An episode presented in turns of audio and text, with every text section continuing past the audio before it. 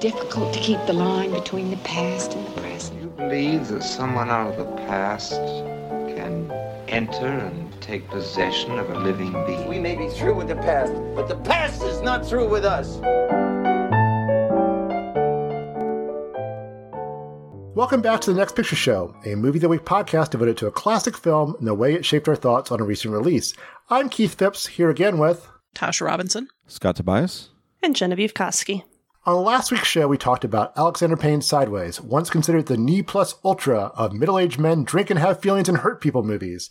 That was until Thomas Vinterberg said, "Hold my Akvavit." Another round begins and ends in the drunken revels of happy young people that take on new meaning thanks to what happens in between. Its focus isn't on teenagers' alcohol-fueled partying and vomiting, but on four teachers who have seemingly left that kind of behavior and the joy that comes with it deep in their past.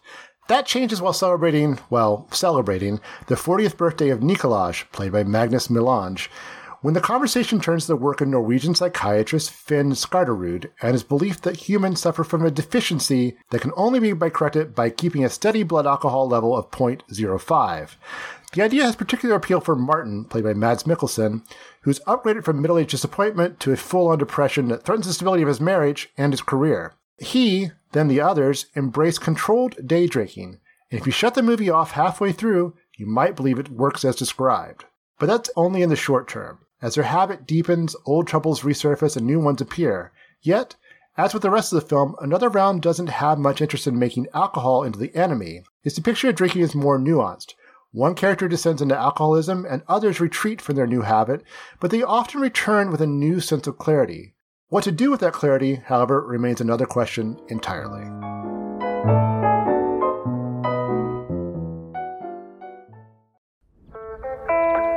Afhældning. Daglig indtagelse af alkohol er tilstræbt til konstant niveau på en halv promille. Med henblik på indsamling af evidens ja. om psykologiske og psykoretoriske følgevirkninger samt undersøgelse af forøget social og faglig ydeevne. Det er kun i arbejdstiden, vi drikker, ikke? Men det er jo ligesom Hemingway. Vi drikker ikke efter otte, og ikke i weekenden. Er I klar? Rejser! All right, Another Round. I like this movie. What did everybody else think? I also yeah. liked this movie. I also like this movie. I think if I had been able to see it in time, uh, it probably would have made its way onto my top ten list for twenty twenty. I liked it a whole lot. Yeah, I, I had a tremendous good time with it. And of course, it it's the best ending of the year. Yeah. I don't think there's any question and, about that. And an ending that works so well in tandem with that opening. Mm-hmm. You know, I, I think the opening scene is also just really beautiful of these teenagers on this drunken race around mm. the lake, you know. And I think that taken together with the ending is just such a vibrant encapsulation of sort of the theme of, you know, reclaiming the joy and possibility of, of youth through drinking with without consequence. It was only rewatching it too that I that I realized it set up him being a, a jazz dancer in his past, yeah. mm-hmm. So it didn't come out of nowhere. Yeah, yeah. no, it's, yeah, it's teased several times. Yeah, which is apparently drawn from Mikkelsen's past. Like he he has said that part of the reason that was written into the script was Vinterberg just wanted to see if he could still dance, uh, and he did that entire scene at the end without any kind of stunt assistance. That's hmm. all him. He's I, I agree incredible. with Scott. This is a rare case of me fully and uh, thoroughly agreeing with Scott. I think it's the best film ending of twenty twenty. Yeah. No, I mean, you can't, it can't be denied. I mean, Mads, Mads Mikkelsen doing that, it just doesn't get... Cinema was made for that kind of thing to happen. And uh, he's just such a fascinating actor. I mean, this is one of those actors you just love to just observe. You never know what, what you're going to get from him. He's uh, has such a compelling face, you know, and mm-hmm. uh and this character, I think he gets it's, gets a lot to do with this role. I think the, the the role has a lot of interesting ups and downs. About that face, it's when he starts smiling, it's so not unnerving because it's a pleasant thing to see, but it's just so at odds with what you what what's set up in the in his first scenes as that character, and then what we kind of expect from Mikkelsen from the films we've seen him in. Well, Mikkelsen's face, like his entire face, just has a downward trajectory. Like mm. every line on his face is angled downward. So whenever it expresses joy or a smile, it just like it, there's that sort of immediate sensation of like that doesn't belong on that face. But then, mm. you know, it can make it kind of stand out and more effective for that. But like as as far as, you know, the effectiveness of the ending, I think it, as Keith said in his opening, like it really is so effective because of what comes in between those two scenes. And I think what's so remarkable about the ending and the film as a whole is how it avoids sort of easy moralizing or easy diagnosis. And I really like um, how it sort of wraps this drinking culture into sort of a, a national identity and how that sort of trickles down to individual identity and individual action. And just the film's like overall approach to the idea of alcoholism and what it really means, both on a broad scale and uh, individual level, I think is really nuanced and avoids sort of pat sentiments. And that allows that ending, which is, again, very sort of complex in terms of what these characters are experiencing in this moment, this sort of blend of sorrow over their, their friend who they have lost to alcoholism and joy in their students, seeing their students on the, the cusp of, of everything and, and celebrating in this, this way and getting love and affection from their students. You know, it just, it's all wrapped together. And there is no, I think, real interest on the part of, of Vinterberg or the movie in trying to tell us how to feel about any of that. But at the same time, it's such an emotional scene. They're not easy emotions to like drill down into specific things. It's just all kind of a, a muddle of feeling. Yeah, Vinterberg described the sort of the choreography of that last scene as he wants to fly and he also wants to drown. Mm-hmm. And I, it, the physicality of expressing those ideas. I mean, it's it's like watching a modern dance performance. You know, you can see the self-destructiveness and yet at, at the same time, the the letting go, the combination of joy and celebration and forgetting for just a moment everything that's weighing you down. And at the same time, just being physically aware, like physically cognizant of the weight of the, the things that have happened and, and what he's lost and what he might gain in the future and, and the conflict between those things. It's just, it's a beautiful moment. I wish more of the film was that evocative. I do have some gripes about this movie. One of them being that at times it feels a little repetitive. You know, the, the cycles of four different men all kind of going through their own personal decisions around alcohol and, and behaviors and the relationship that they have with their school as a result of where they are in these cycles and where they are with each other. There there were times that I thought this could be fleeter.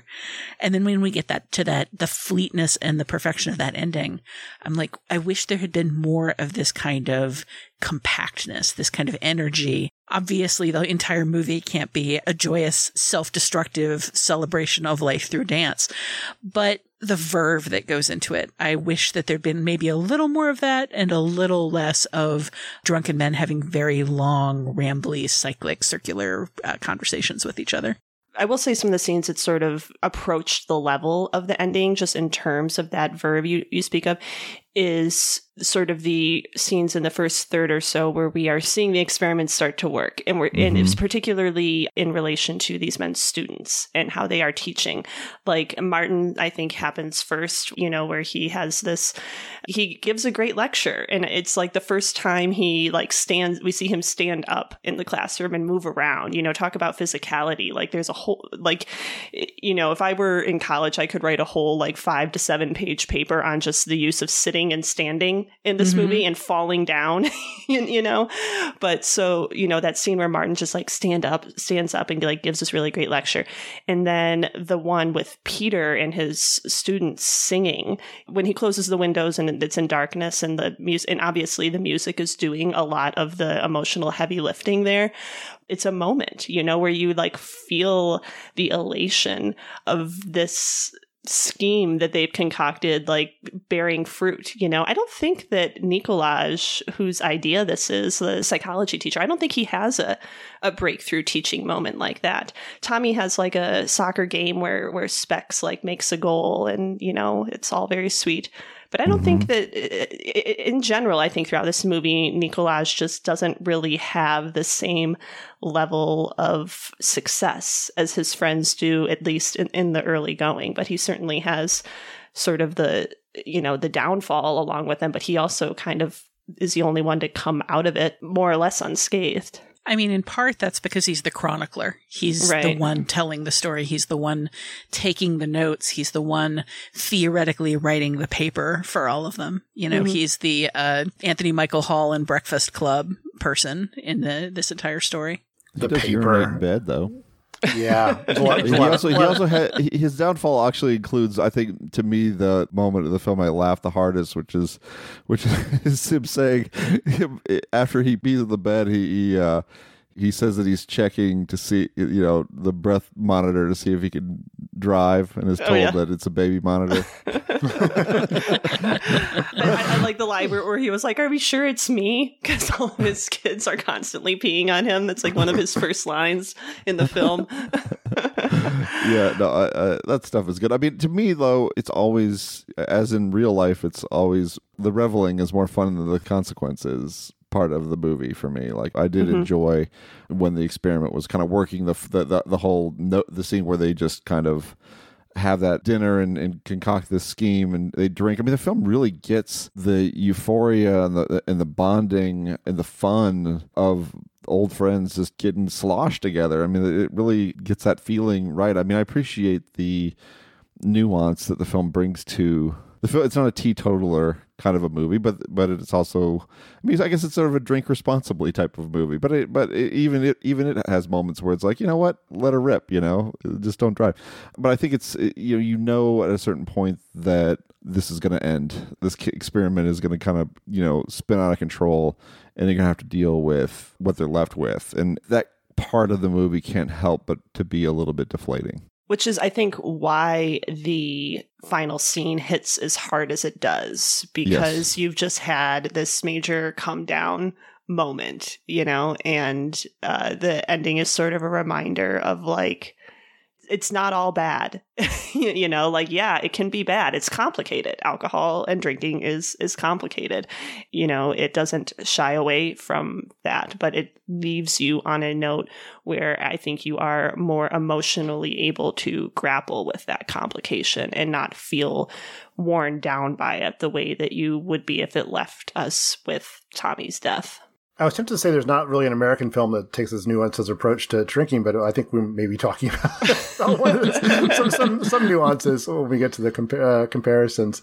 I don't know. I mean, Leaving Las Vegas comes to mind as a story about somebody who consciously chooses to drink himself to death and enjoy the process. Sure. Somebody, I mean, there is a degree to which Nicolas Cage in that film is enjoying his life in a way other people might not. And yet there's this, some of the same sense of just like monstrous self-destructiveness uh, in it uh, that there is here. And it feels to me like that. I mean, you've probably seen it a lot more recently than I have, Keith. So feel free to correct me on this. It gets pretty ugly. Um, it goes to even uglier places than this one. I just remember him filling up the grocery cart with... Liquor. Yeah, I mean, but you know, you're Tasha is right about that. I think that there is a, there is a joy to his commitment at that in that scene, uh, but I think we've already seen enough to, to realize this is a, a fairly tragic choice he's making. However much you might be enjoying it in, in that particular moment.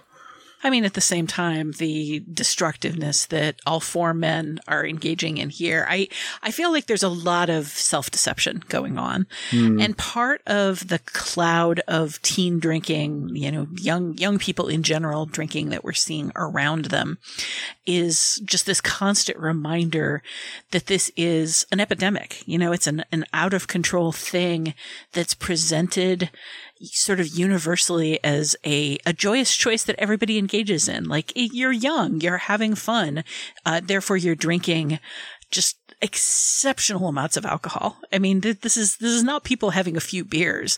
This is literally everybody has their own multiple bottles of uh, champagne or wine, whatever it is that they're they're guzzling down, and they're packing it down as quickly as possible. Like, that opening scene is just literally about people pounding beers and running until they vomit and then drinking again and then vomiting again, just over and over and over in a cycle. And because of the environment that it's in, this is all meant to be fun. I found it all a little oppressive and a, a little terrifying, just how universal the youth drinking culture is in this movie. And part of the tension of it all is that you have these four men who feel weighted down by life, who feel cornered by the responsibilities of school and having not really gone where they necessarily wanted to go in life, and having trouble expressing themselves and having trouble in their relationships, looking at the young people all around them and thinking, well, the key to all of this is just being hammered all the time. Like, that's what they have that I don't have right now. And that's not true. I mean, part of what they have that you don't have right now is that they're young, and pretty universally, like, young and fit and beautiful, as compared to, you know, four old men who are looking very wrinkly and heavy and tired-eyed and sad and surrounded by, like, weighty burdens. There's a contrast between these two groups of people that's very visual and uh, very well expressed. And all of them seem to think they can sort of bridge the gap with alcohol. In the same way, the kids are all mostly seemingly carrying a, a heavy weight of fear that they won't succeed, uh, the heavy weight of responsibility in their schooling, and they're trying to ignore it and get past it with alcohol. I mean, I, th- I think this film gives a pretty big argument that alcohol is a way of forgetting the weight of the world, but it's not a particularly good solution to it. It's just a way to obliterate yourself for a while. So then, to continue in, in that vein, what are we to make of the development where I believe it's Peter advises the the anxious student to have a have a drink during his, his exams, or he a couple time a couple different times he sort mm-hmm. of urges him to do what he's doing, you know, to loose, loosen him up. I confess to not really being able to wrap my head fully around that in relation to sort of the film's broader depiction of uh, youth drinking. I mean, I found that sequence pretty fascinating because it's so unequivocal about the idea that alcohol cures anxiety. Mm-hmm. Uh, alcohol cures worries. Alcohol makes you smarter. It makes you more expressive. It makes you more yourself. It, it felt a little bit like a vodka ad, you know? There was just that feeling of, if you want to be young and beautiful, drink Budweiser, like that kind of uh, sales pitch. And it's so unameliorated, you know, it's so uncomplicated. It's, there's no downside to it whatsoever. And I feel like on some level that scene is in there to counterbalance what happens to Tommy, you know, to make sure that nobody believes that Vinterberg is saying that alcohol is just plain destructive. It's the cause of and solution to all of life's problems. I, I thought of that a lot during this movie, and especially at the end. The scene with Peter and the student, it struck me as much darker than you're describing it. Like that, like maybe it's just because of its position in the movie as sort of like at the point where the wheels are kind of falling off of, of this experiment. But it, it kind of struck me as like a, you know, a crossing the Rubicon moment, or or to like throw back to our, our previous episode and the feedback letter letter we got of, you know, this is this is the bridge too far, you, you know, um, but that's how I processed it in the moment. But I don't think the film ever really came back to that development in any meaningful way for that reading to to have any weight, I guess. But that's just how I processed it in the moment, as sort of a moment that Peter went too far. Though I think it, I think the film does seem to accept the premise that a little bit of alcohol is yeah. kind of a plus. I mean, there's that whole montage with all the politicians. I can't believe we haven't we haven't brought up before, you know, we're um, clearly implying that uh, they're all some degree of sloshed in, in this uh, in, in these clips. And there were a few I didn't recognize, but uh, there were much more I did and could definitely see see what you're doing there, Tommy. You could add you could you could add Lindsey Graham to that. I don't know if you saw his like his like speech on the Senate floor. He was clearly, uh, you know, at least two sheets to the wind. Yeah. It's interesting, but uh, it's almost like that. But I think I, you know, that's a sub- specific thing that I tend to agree with that. I mean, they call it a social lubricant, but just like it's the whole bowling thing. I mean, we used to go bowling yeah. for the for a pitchfork. It's like, you know, you get the pitcher of beer, you want to have a, maybe one and a half beers, and then you're yeah. gonna bowl pretty well. I mean, I, I, I regularly have somewhere between one and two cans of uh, soft liquor during the recording of this podcast. Usually, shocked. usually shocked. I know. Yeah, and I'm not the only one. and, and, and, and your end of the podcast comes out perfect. That's because I can see you podcast drunk, edit sober. I mean, one of my one of my all time favorite memories of this podcast from uh, the days when we all got together in person to record it was talking about some documentary or the other, and the the moment I said, no, maybe it wasn't a documentary, talking about some movie or the other based on a true story, and me saying, uh, all right, you know my feeling about movies based on true stories, and all three of you reached for the wine at the same time. Uh, I mean, there's a lot of really great humor to be had uh, around alcohol in movies and, and storytelling. And a lot of it stems from, I mean, there's the, the classic gag of the guy that sees something outlandish and looks at the bottle of booze that he's been drinking from and, and throws it away. And whatever it is, it's it's a real thing that the audience knows is a real thing within the context of the movie, but he assumes that it isn't because he's been drinking. There's just a lot of tropes and cliches and visual gags like that shorthand. And I think one of the, the interesting things that this movie does is sort of contends with the good and the bad of drinking, of being drunk, of the difference between drinking alone and drinking socially, the difference of drinking celebratorily and self-destructively. Uh, that's just a, a whole lot of different ways and means and reasons and degrees of drinking. Well, that's a pretty good breakdown of, of of drinking. I think we're done talking about drinking for the rest of the... Oh, wait, no, we still have to do the uh, connections with Sideways. So we'll be do that. We'll be doing that in just one moment.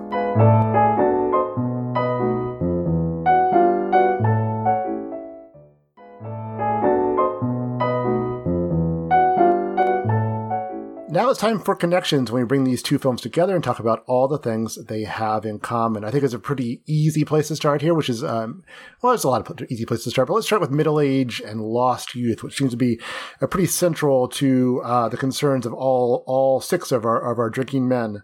Yeah, we talked in the first episode on, on Sideways about sort of the, like, how Miles and Jack friendship began. You know, they were college guys together and presumably binge drinking uh, less than impressive uh, wine together at, at that point. You know, it's definitely more backgrounded in Sideways, I think, sort of their their history as young men than it is in uh, Another Round, which like opens with a quote about youth. Does anyone did anyone happen to take that down or, or have it handy? Oh, youth is the dream and love is the content of the that dream. It's a Kierkegaard quote. I, I don't. Yeah. I, th- I, I may be, I may be butchering it a little bit, but I think it's something to that yeah. effect. It opens the film, so it's clearly placing us into this this notion, you know, that the the events we are about to see should be processed through the, the framework of thinking about, uh, or you know, perhaps trying to recapture one one's youth in one's current day actions. Yeah, I mean, there's kind of a thing where drinking becomes a, a way to blunt some of the miseries of being, uh, disappointments of being a middle-aged person, and also, you know, of course, recapturing the lost joy and, and vigor and, and fun of being young. These two films, that it's kind of eerie how much they have in common, for the fact that they're also about teachers as, w- mm-hmm. as well, with Miles as a teacher in, in um, Sideways. Although we don't see him uh, in the classroom until the very end, the you very know, end, and right. um, which, you know, struck me as an interesting contrast point, considering how much of Another Round does take place in the classroom. And it, it is like much more interested in how these men are as teachers and how they interact with actual young people. And it's shorthand. It really shows how much Miles and, you know, Martin at the beginning of the movie have in common, and they just seem checked out. At that mm-hmm. point. Yeah. yeah, it's it's remarkable how similar those classroom scenes are. I, there's a sense, I think, in Sideways that Miles is maybe a little more sympathetic to his students. Like, he actually does seem to be at least there with them, even while he's just sitting there passively having them read. Uh, whereas Martin seems actively checked out, like actively bored. But both of them are being very passive teachers. Both of them are marking time, it feels like. They're sitting down. They're sitting down and not drinking. And also, we've already brought it up a couple of times, but uh, Martin's jazz dancing or jazz ballet is sort of a, a motif of his youth that runs throughout the film. It's it's constantly referenced, not constantly, but it's repeatedly referenced, um, you know, and it's something that he just is never quite able to do until this very important moment when he is able to. And there's something also something in both films that it's behaviorally kind of pathetic about trying to capture lost youth when you're, you know, a middle-aged person, when you're, you know, somebody like Jack who wants to sow his wild oats, you know, at his age, or if you're like a Nicolaj in Another Round who who comes home to small children and a lot of responsibility. To have his wife wake up in a pile of his urine, that's not great either. Uh, I mean, there's the, so there is something kind of pitiful that the, the, the film sort of points out about this effort to look at alcohol as a way to kind of claim uh, the the youth that you've left behind, you know, twenty years ago. There is a degree to which it's also just used as a, a self-destructive device at the same time. Like, it's it's interesting the degree to which in Another Round, because it's so bookended by youth drinking, and there's this sense of dissatisfaction in these these older men, and so they're reaching for this way to, to connect to young people. But I look at that and contrast it with Miles, again, grabbing that bottle of wine and, and defiantly running out into the vineyard, trying to suck down the bottle of wine before Jackie can get to him. That doesn't feel like recapturing his youth. It feels like being behaving like a baby and knowing that he's behaving like a baby, mm-hmm. being a brat, basically. Like, he looks at Jack like he knows he's doing something naughty, and then he runs away from him. And that feels like recapturing his toddlerhood. Just, I'm going to do this and you're not going to stop me. Um, but he has to run away because otherwise Jack is going to treat him like a toddler and grab him and take his bottle away from him. He's literally sucking on a bottle for comfort and trying to keep the adult in the room from stopping him. Also in Sideways, I think probably the character I associate, because there there aren't, for the most part, actual children or teenagers, uh, you know, uh, in, in Sideways. But the sort of the character I associate with youth is Stephanie, who, and I, I think like both Stephanie and Maya are, are meant to present a, a little younger, maybe, maybe not so much Maya, who has been divorced, but also Stephanie has a, a kid. But I, I think they present young because they are, at least when we first meet them, they're working in the service industry. They have kind of a unattached, freewheeling lifestyle, at least as as Miles and, and Jack uh, perceive them. And they appear to be unencumbered by sort of the, the weight of middle age, the way that these two men are. And, you know, speaking as a, a veteran of the service industry, uh, I think it does sort of facilitate a, a lifestyle that can really only be maintained in one's youth, you know, um, for a, a somewhat short period of time. It strikes me as purposeful that both of these women characters are, you know, working in the service industry and have that sort of a lifestyle uh, when compared to Jack and Miles. Yeah, Stephanie's motorcycle, I think, is a big oh, signifier of yeah. her youth and her her kind of carefreeness, her alt uh, status, especially compared with Miles' kind of uh, you know stuffy, abused older sob. There's a, a feeling that her like hopping on that motorcycle with Jack taking the subordinate position behind her. You know, she's she's driving it. She's in charge of that relationship. There's a, a feeling there when she comes and picks him up that like he's literally kind of tagging along for the ride. She's the young, free one with the the lifestyle that supports zipping around on a motorcycle, and he's tagging along with her. And that's that's part of trying to regain that youth. Yeah, and that's with the whole purchasing of the cases cases of wine as well, and and him potentially accepting the premise of being this child's father, surrogate father, quite quickly. Yeah. He's kind of willing to, you know, allow whatever conditions she's willing to to set for to, for this relationship to continue. Well, it's a very immature relationship, too, compared to the one he's describing with his fiancée, where, you know, uh, he's her dad's given him a job and she special ordered the rings, which, sidebar, who brings special order wedding rings in your wallet on your bachelor weekend? You leave those at home. Yeah, that's that was a crazy detail. You know, I, as I can I can speak from experience. Don't put your wedding ring in your wallet. You will lose it. Your wife will chide you. She will buy you another ring, but she won't be happy about it. Wow. Uh, That's a remarkably specific advice. I, I think, uh, speaking of marriage, I, I think that's one way uh, that these are different is, is that these are not men who pursue women or younger women specifically in order to feel young again. I mean, Martin wants to get back with his wife or, or renew the, what they had. And um, if, you know, if Nikolaj doesn't realize he has an amazing wife, uh, she, he probably should. I'm not sure he does by, by film's end, but uh, uh, that, that element is missing from, from this. I wonder if there's a reason why. Yeah, it's a good point. And I think I come back to the idea that, like, they are attempting a workday, uh, you know, workday drinking. Like, mm. the, like at least in the beginning, the framework of this experiment is, you know, Hemingway rules. You, you know, you stop at eight p.m.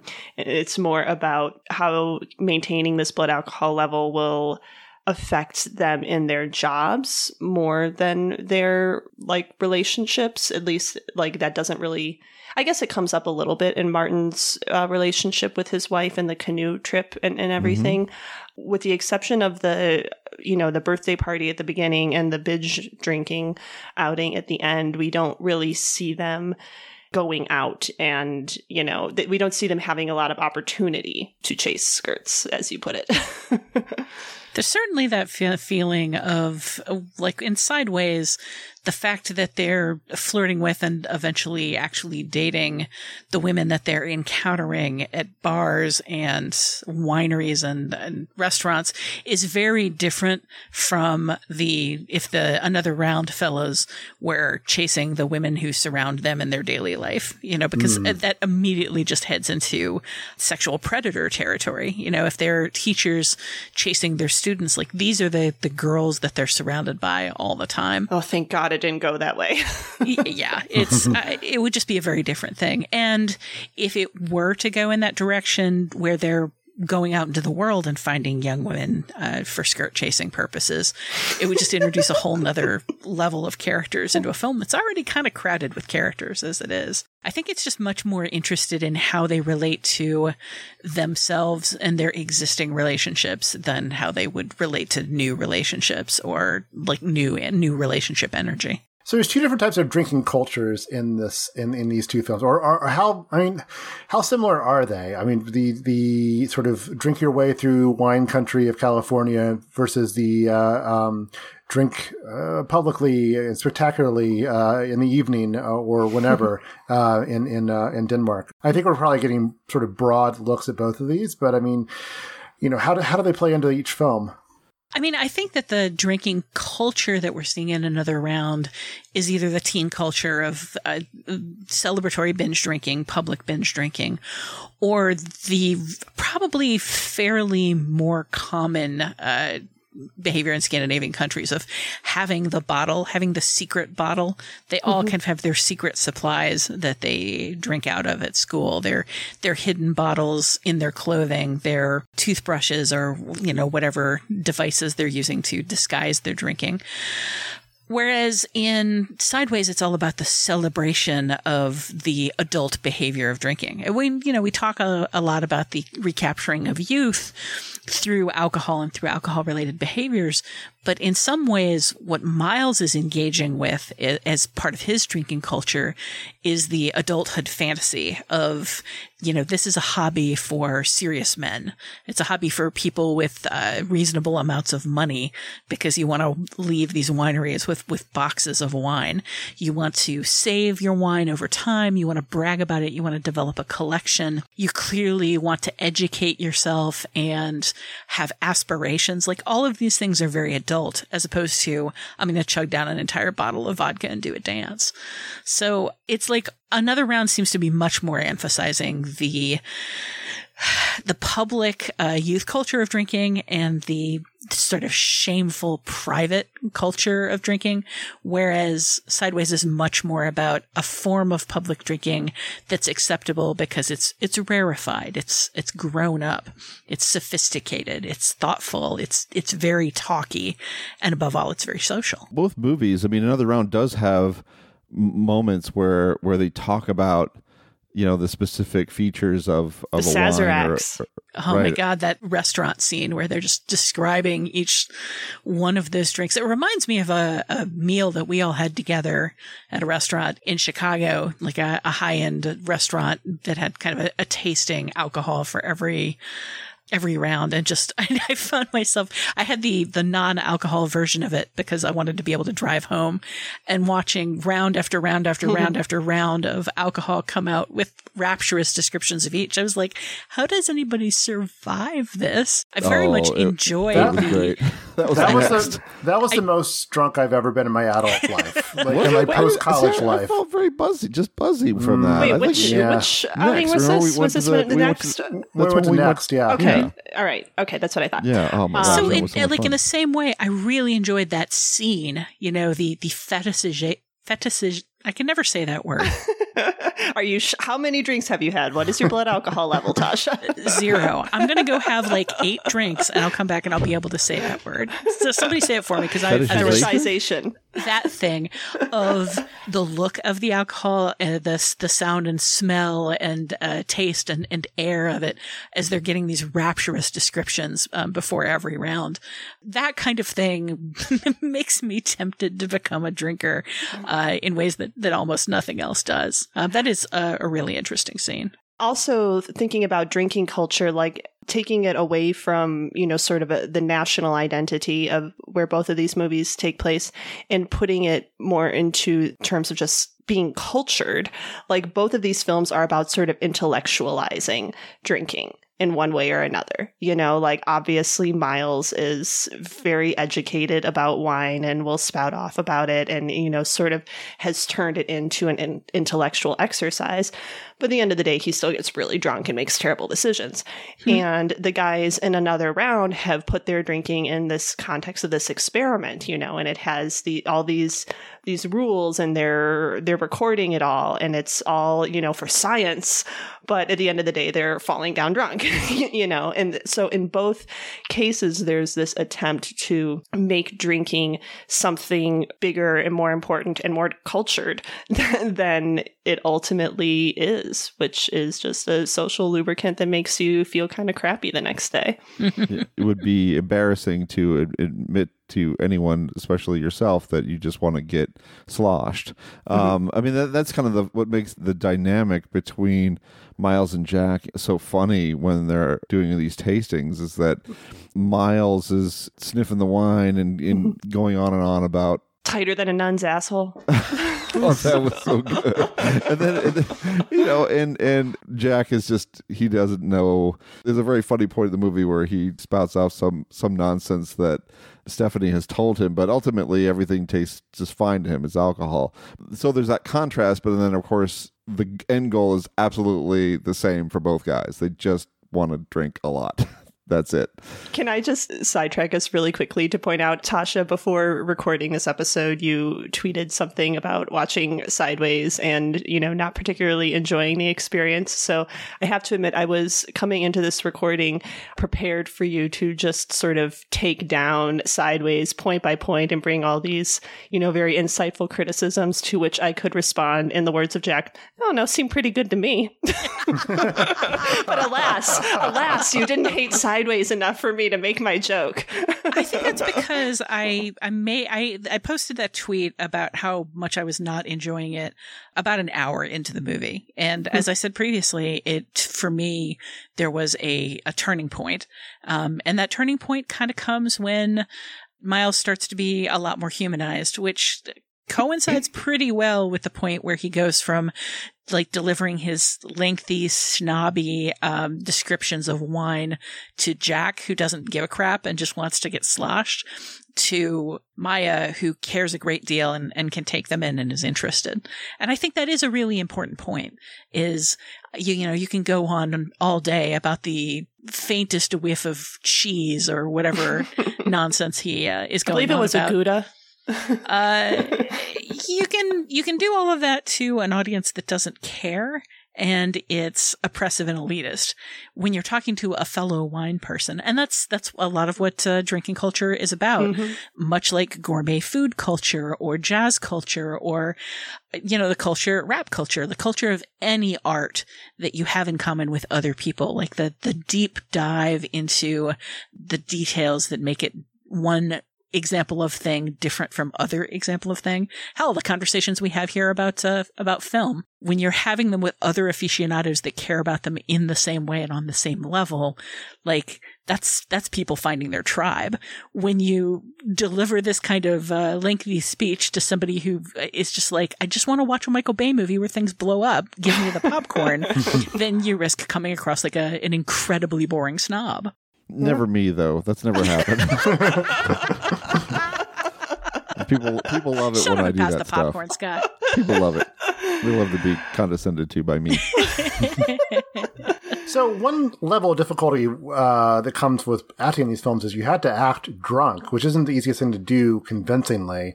And also, you probably don't want to actually be drunk while you're acting most of the time. Uh, how, uh, you know, to what degree does everyone pull it off? I mean, I think we see different sorts of drunk acting. Like uh, Giamatti is, you know, very much sort of tapped into the sad, angry uh, drunk mode th- throughout. You know, I think we don't really see Miles experience any of the sort of joyful drunkenness that, that we get in Another Round.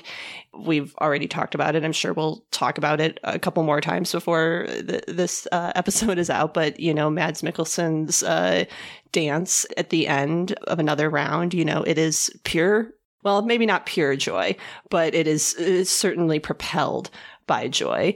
And, you know, there's it's a much more physical performance of drunkenness throughout throughout the film, particularly from from Mikkelsen, but the the others to an extent as well. But there's so much falling down, so much falling down in another, in another round, you know, like collective falling down. They seem to like be playing this game of who's who's the last one standing a couple times. So the drunk acting in Another Round feels much bigger, but it is also much more about the being drunk than Sideways is. You know, Sideways is about being depressed and how alcohol sort of fits in to being depressed, but it's not, you know, about the process of going from sober to drunk and back again the way that a- Another Round is. There's that scene in towards the end of Another Round where Tommy shows up late and drunk for the staff meeting mm. where uh, people are talking about the problem of people possibly secretly getting drunk. It's a little too cinematic. It's a little too perfect. But the performance, the drunk performance there just reminded me so much of kind of the drinking culture situation of if you're drunk in a group of people that are drunk, it's entirely possible for for everything to be funny, for everything to be perfect, for other people's uh, physical sloppiness or like difficulty expressing themselves to seem perfectly natural and, and fun and fitting. If you're a sober person surrounded by drunk people, or worse yet, a group of sober people with one drunk person inserted into it, suddenly that dynamic and that that humor change a lot. And that sequence, I, th- I think that the drunk performance there is very convincing in terms of the uh, the effusiveness, but also the lack of self-awareness, the difficulty of self-expression that you don't necessarily notice when everybody's drunk and how much it stands out like a sore thumb when only one person is.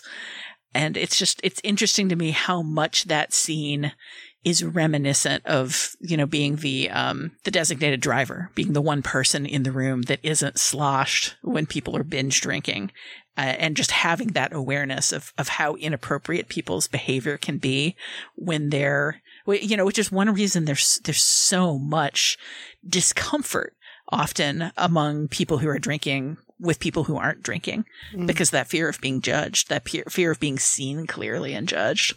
That scene with Tommy is also reminiscent of an earlier scene where Martin shows up, you know, somewhat visibly drunk, though maybe not quite at the level Tommy is, but, you know, where he's sort of like spinning around, and we see some of that that dancer's grace that, that you know, is, is hinted at throughout the film. And he sort of like spins to avoid an obstacle and then smashes his nose on, on the way out the door, you know. Mm-hmm. But uh, again, going back to this idea of a very physical performance of drunkenness, like, you know, he's doing the same thing as Tommy, like coming into this teacher's lounge kind of late and, you know, causing a, a little minor of a scene, but he's not as drunk, and he is has more sort of innate physical prowess, or maybe not. I don't know. Tommy is a gym teacher. Maybe he, hmm. is, you know, used to be an athlete. We really don't have that information. But when Martin does that sort of careening through the teacher's lounge, uh, you know, not entirely sober thing, it's uh, done in a way that you can kind of pass off. And Tommy absolutely cannot. Well, there are there are different points at that point, right? right? They're drinking yeah. more at that point. Uh, is it Martin who runs into the into the into the door doorway? Yeah. yeah. That's a good that's a solid piece of physical comedy. That's that's pretty good. Yeah. I think I, I the actor who plays Tommy, let me get his name right, Thomas Bo Larsen, uh, maybe the most convincing of the six drunks. I think he's I think uh, he's good. He's good. I, all that stuff with him on the uh, soccer field with those kids. It's, wow, it's, it's a pitch. It's a pitch, Scott. It's a pitch. Oh, God, a, a pitch you watched Ted Lasso. You should know this. I know, I know. But, you know, I, I, I can Americanize it. We're talking about soccer here, not football. Um, but uh, I think all around six fine uh, drunks here. Nothing, nothing, no, no seam showing. So we should talk about this film's relation to alcoholism, or both, both films' relation to alcoholism, which was complex, I think, in both ones. I'm not sure. I think the one clear alcoholic in this is Tommy. Mm-hmm. Obviously, he suffers the worst fate and, and, and has most can't control his drinking. But is anyone else in these films alcoholic by the, uh, the you know traditional definition? Miles? I I don't. It's tough though. Yeah, yeah. really. I, I well, pretty... I mean, I think you can say he has a dependency. But I don't know if it's like reached the like physical dependency. I think his drinking is very much tied to his depression and to his memories of, uh, and his sense of loss uh, tied up in his wife, who we're told was also, you know, very into wine. And contrasted with Tommy, that scene we get when Martin goes over to his house and he... it's like he's being physically pulled toward the fridge to, to get a drink, you know, even after Martin tells him a couple times, like, no, no. And uh, I think it is like on the third time he finally like manages to get the beer in his hand, but he is like being physically pulled toward it in a way that makes apparent that like he can't not drink. And not to excuse Miles, who I think is definitely over imbibing as a result of sort of his, his mental health issues. But, you know, I don't recall seeing anything that indicates a physical dependency on his part. Like, we, we do see him presumably sober, you know, like during the day. It's really only when they go out drinking that he he over imbibes. Like, he can't, once he starts, he can't stop, which mm-hmm. is another sort of wrinkle in the alcoholism argument. Well, he he does drink to sort of blot out his... sadness, right. and which uh, which is ever present. Doesn't you know? Don't we all? Is it alcoholism? It was just something we I, have I mean, to do. But I mean, I think that's particularly in the case of Another Round what makes this such a compelling portrait of drinking, because it does sort of make you consider the boundaries of alcoholism, not just on an individual level, but again, like on a, a national cultural level. Like there's the that line from Martin's wife where she's like, whatever, this whole country is drunk anyway, you know, and sort of the, someone has sort of a funny line, like Russia was built by drunk drivers or something like people that. People drinking vodka and driving, yeah. Yeah, yeah. So there's, you know, these acknowledgements of Of how alcohol has shaped cultures and how alcoholism is sort of ingrained in so many cultures, and it trickles down to everyone's sort of individual relationship with alcohol, which there are so many factors influencing that from mental health on down that, you know, it gets really sticky, I think, to apply the label of alcoholic to any of these characters. Yeah, I mean, for that reason, I I just don't know if this is an interesting question. It's like looking at movie characters and trying to diagnose their their mental illnesses specifically, or looking at people in advice columns, or looking at people in your own life and trying to d- diagnose their mental illnesses. You know, it's such a complicated tapestry of uh, personality decisions and, and behavior. And I think in the end, pointing at a given film character and saying that one is an alcoholic and that one isn't al- an alcoholic is just sort of like a splitting the, the kind of hairs that I find pretty boring in terms of what exactly what genre is this? Um, what, what can we rule it out of? What can we, what simple, simplistic label can we slap on it? Um, but also in terms of uh, what you were talking about earlier, Genevieve, in terms of, well, it, you know, I I may drink excessively. I may binge drink excessively. I may black out a lot. I may have driven my friends away, but I'm still better than they are. Mm-hmm. I, I still en- engage in like smarter behavior than the people in this film. So they're alcoholics and I'm not. Like, in the end, is it really important whether we can slap that specific label on any individual person or not? Or does it just come down to like, who are they hurting in their lives besides themselves? Well, I think the question is interesting, not as asking it of specific characters. It's more that both of these films raise the question in the viewer because they are both complex portraits of drinking and people's relationship to alcohol. I think both films engage with this question, whether they invite you to ask that question of its characters. Eh, I'm I'm less certain of that, but yeah, I think the bigger point is there is a traditional film about alcoholism. That's the, you know, someone drinks too much, someone comes to realize it, someone gets better, or they die. And it's, you know, I don't think either of these films. I think both of these films may have alcoholics in them, but I don't think they're films about alcoholism per se. Does that, does that make sense? Mm-hmm. Sure. I w- but I, I, I do think with, with, with Miles, it is it becomes an important point to, to that his connoisseurship uh, puts a shine on on the, the possibility that he's just a, a drunk mm. or somebody. You know, I mean, it's it's much, you know, if you can describe the thing that you're you're drinking in sophisticated terms, you can convince, you know, everyone, uh, including yourself, that you're not just a binge drinker and not not somebody who who's you know trying to drown out drown his sorrows all the time by drinking way too much and too often. All right. Well, with that, I think we have not resolved this question, but neither of these films resolve in traditional ways, so I think that's probably an okay way to end this discussion. Sideways is available for rent on the usual V O D services and on D V D and Blu-ray, though for some reason the Blu-ray is out of print. It's also um, currently and- on Starz. Oh, yes, currently on Starz. That's, that's how I watched it. Uh, Starz, a good service. Um, Next Picture Show is brought to you by... Okay, anyway. Uh, Another Round is currently available on various V O D services. We'll be right back with your Next Picture Show.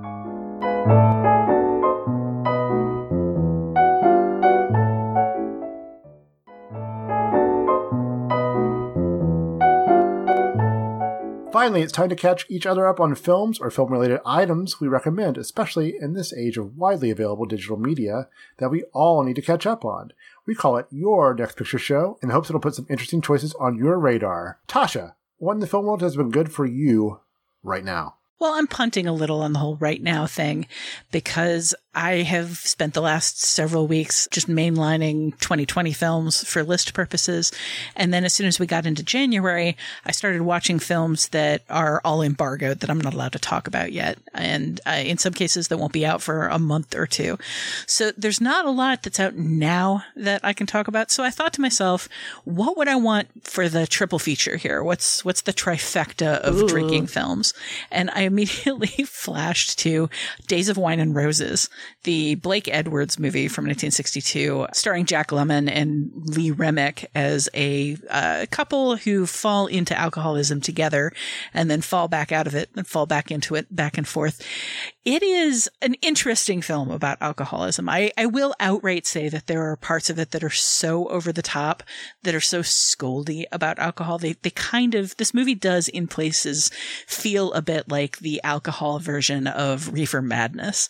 I mean, it it is comedic in its over the topness at times, but Lemon and Remick are just really interesting performers, and I, I think that this story gives them both just a whole lot of scenery to chew in terms of disdaining alcohol and then slowly being seduced by it and then being taken to uh, in, incredible bottom of the barrel uh, places with it.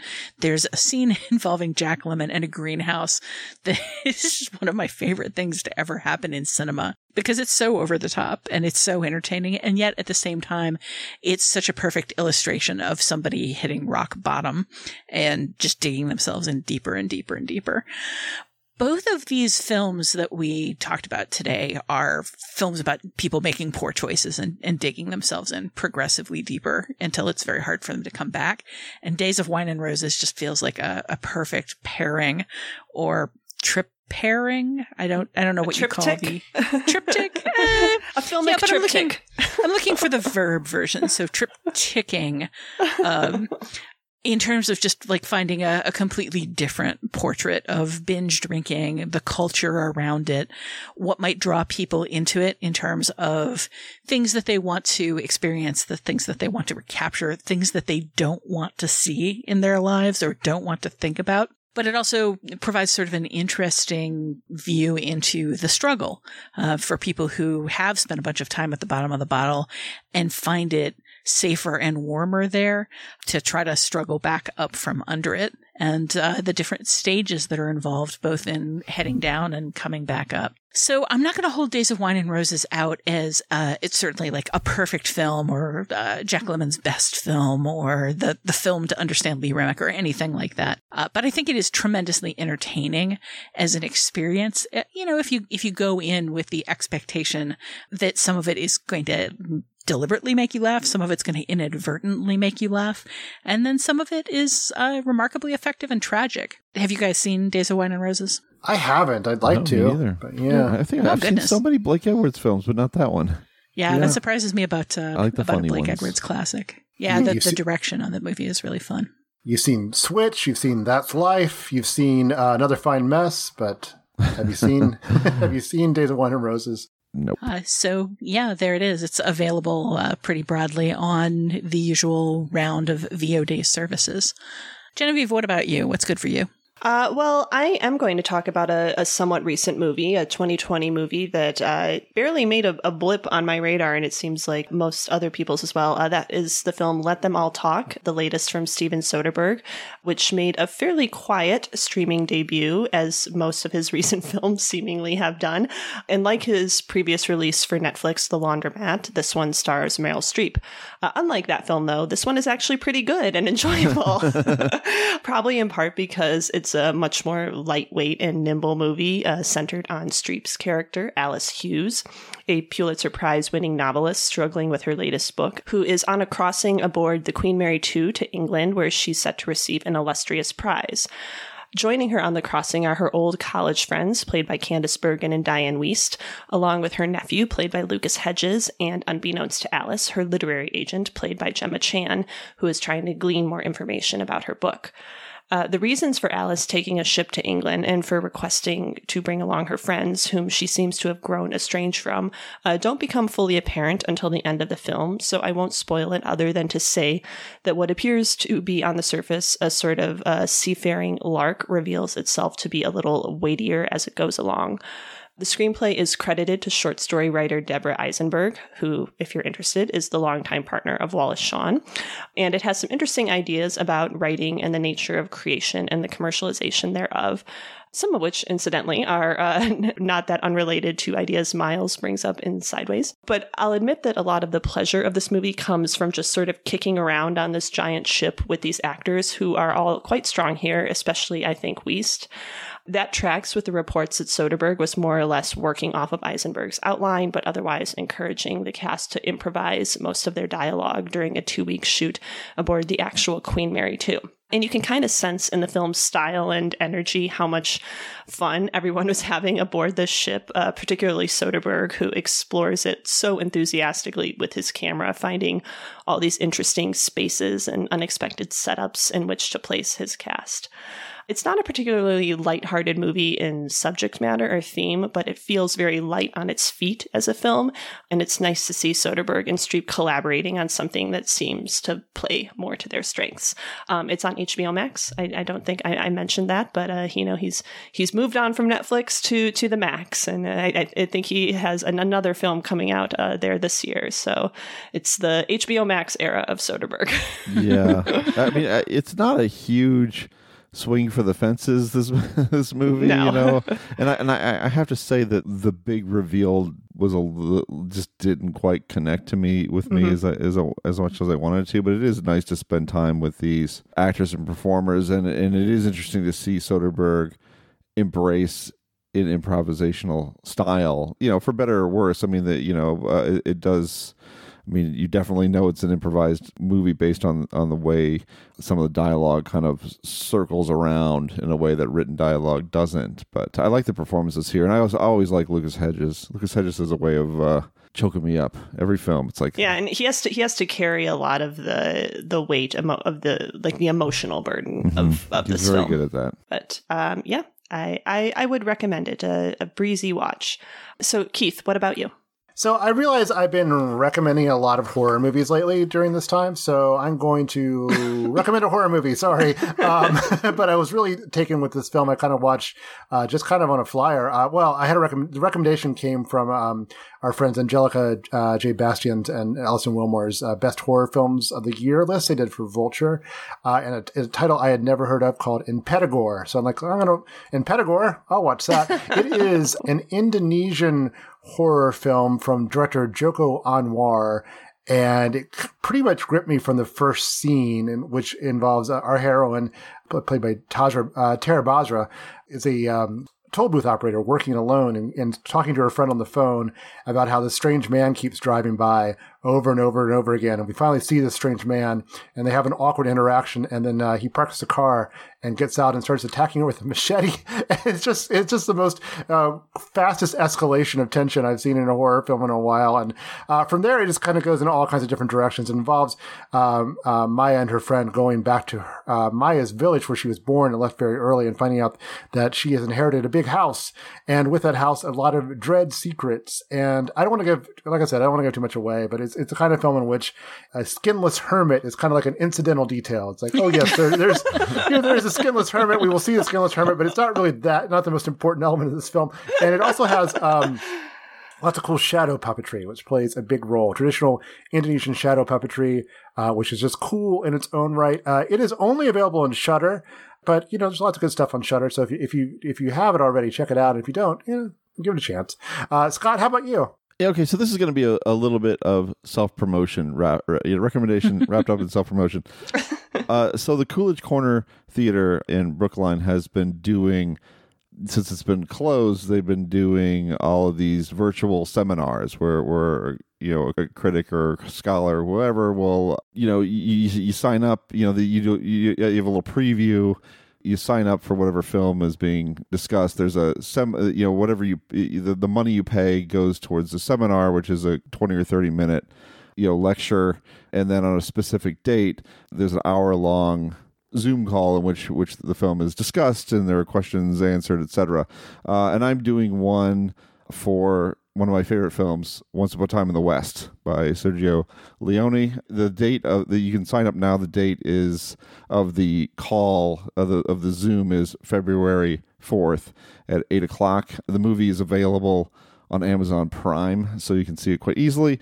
And this is just, you know, again, like I said, one of my favorite movies. This is, this is uh, Leone taking what he'd done in his Dollars trilogy with Clint Eastwood and uh, taking it to the next level, setting this film in a place, w- you know, in an unsettled American territory where this valuable piece of land, this piece, this piece of property that happens to be the, the region's only, atop the region's only water source.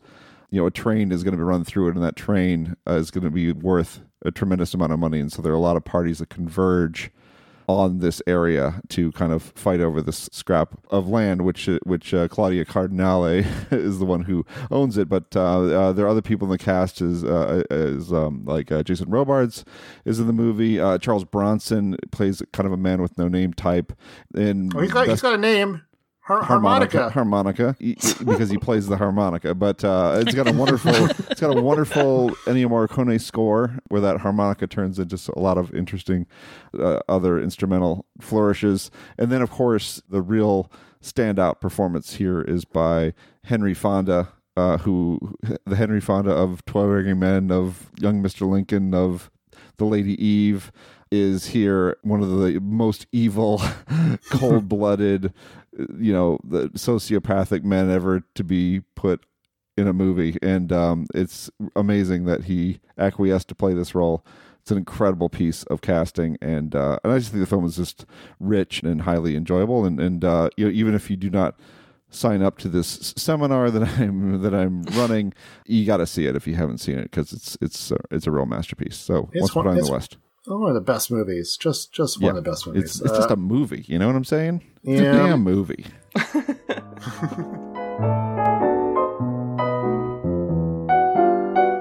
And that's it for this edition of The Next Picture Show. Our next pairing will come out on February second and ninth. Tasha, what do we have on tap? Emerald Fennell's debut film, Promising Young Woman, has been a hot topic for debate since it premiered at Sundance in January of twenty twenty, with critics praising its crisp look and feel and its grim comedy, while feeling queasy about the direction the story eventually takes. It's a subversive play on the old idea of the rape-revenge thriller, which gave us a challenge when we were thinking about pairings. There are plenty of older rape-revenge movies, but they tend to be pretty tawdry and exploitative. Fortunately, Fennell gave us the key herself when naming her influences on the film. One of them was Mary Herron's equally dark and queasy movie American Psycho, an adaptation of a Bret Easton Ellis book that considerably improves on the source material. Promising Young Woman is about a survivor hunting down abusive men, while American Psycho is about an abusive man hunting down women. But both are about gender relationships, particularly around sex, class, the truth, and the perception of whose lives and desires matter. And both are about people pretending to be things they aren't, while struggling for some kind of emotional balance with their own darkest desires. Promising Young Woman and American Psycho, two movies about different kinds of predators and different kinds of prey, next on The Next Picture Show. In the meantime, we'd love to hear your feedback on this week's discussion of Sideways and Another Round, and anything else film-related you'd like to talk about. We want to include your thoughts on future episodes of the show. You can leave a short voicemail at seven seven three, two three four, nine seven three zero, or email us at comments at nextpictureshow dot net. Finally, before closing out this week's episode, where can we find everyone these days? Tasha? I am the film and T V editor at Polygon. I am on Twitter at Tasha Robinson. Genevieve? I am the T V editor at vulture dot com, and you can find me, eh, not really tweeting, on Twitter at Genevieve Koski. Scott? Well, you can find me on Twitter at Scott underscore Tobias, occasionally prompting Genevieve to tweet. Um, the and, only uh, reason I tweet is to get the the heart from Scott every single exactly. time, oh, purely because it's I have tweeted. Smash, smashing the heart button. Um, uh, I love smashing things. Subscribe, the subscribe button, amazing, so smashable. Um, anyway, uh, wow, you can. I am a freelance film and television writer. Uh, you can find my work at New York Times, uh, uh, Guardian, the the Ringer, Vulture, and other fine publications. You can also hire me to write something as a freelancer. And uh, I'm also the editor of uh, the Oscilloscope uh, Musings blog, which is which is back. So um, uh, I'm excited about uh, what we might have coming in the year twenty twenty-one. Uh, Keith? Scott, I'm the one who's supposed to have hire me desperation when I go through my credits, not you. Uh, but I am also a freelance uh, film and T V writer. You can find me on Twitter at K Phipps three thousand. That's where I post what I write for places like uh, Vulture and The Ringer and Mel and G Q and Polygon and uh, what am I forgetting? I think that's T V Guide sometimes. So yeah, uh, so that's it. Yeah, again, K Phipps three thousand on Twitter. You can stay updated on The Next Picture Show by visiting next picture show dot net or via Twitter at, at nextpicturepod. You can also contribute to our Patreon and get bonus content at patreon.com slash nextpictureshow. And if you haven't subscribed to the show on Apple Podcasts already, please consider it. Apple Podcast subscriptions are an important part of getting podcasts more prominence and more listeners. And while you're there, we appreciate every rating and review. Every thumbs up helps us find new listeners and keep the show going. Thanks to Dan the Bake Jakes for his assistance producing this podcast. The Next Picture Show is proud to be part of the Film Spotting family of podcasts. Please tune in next time.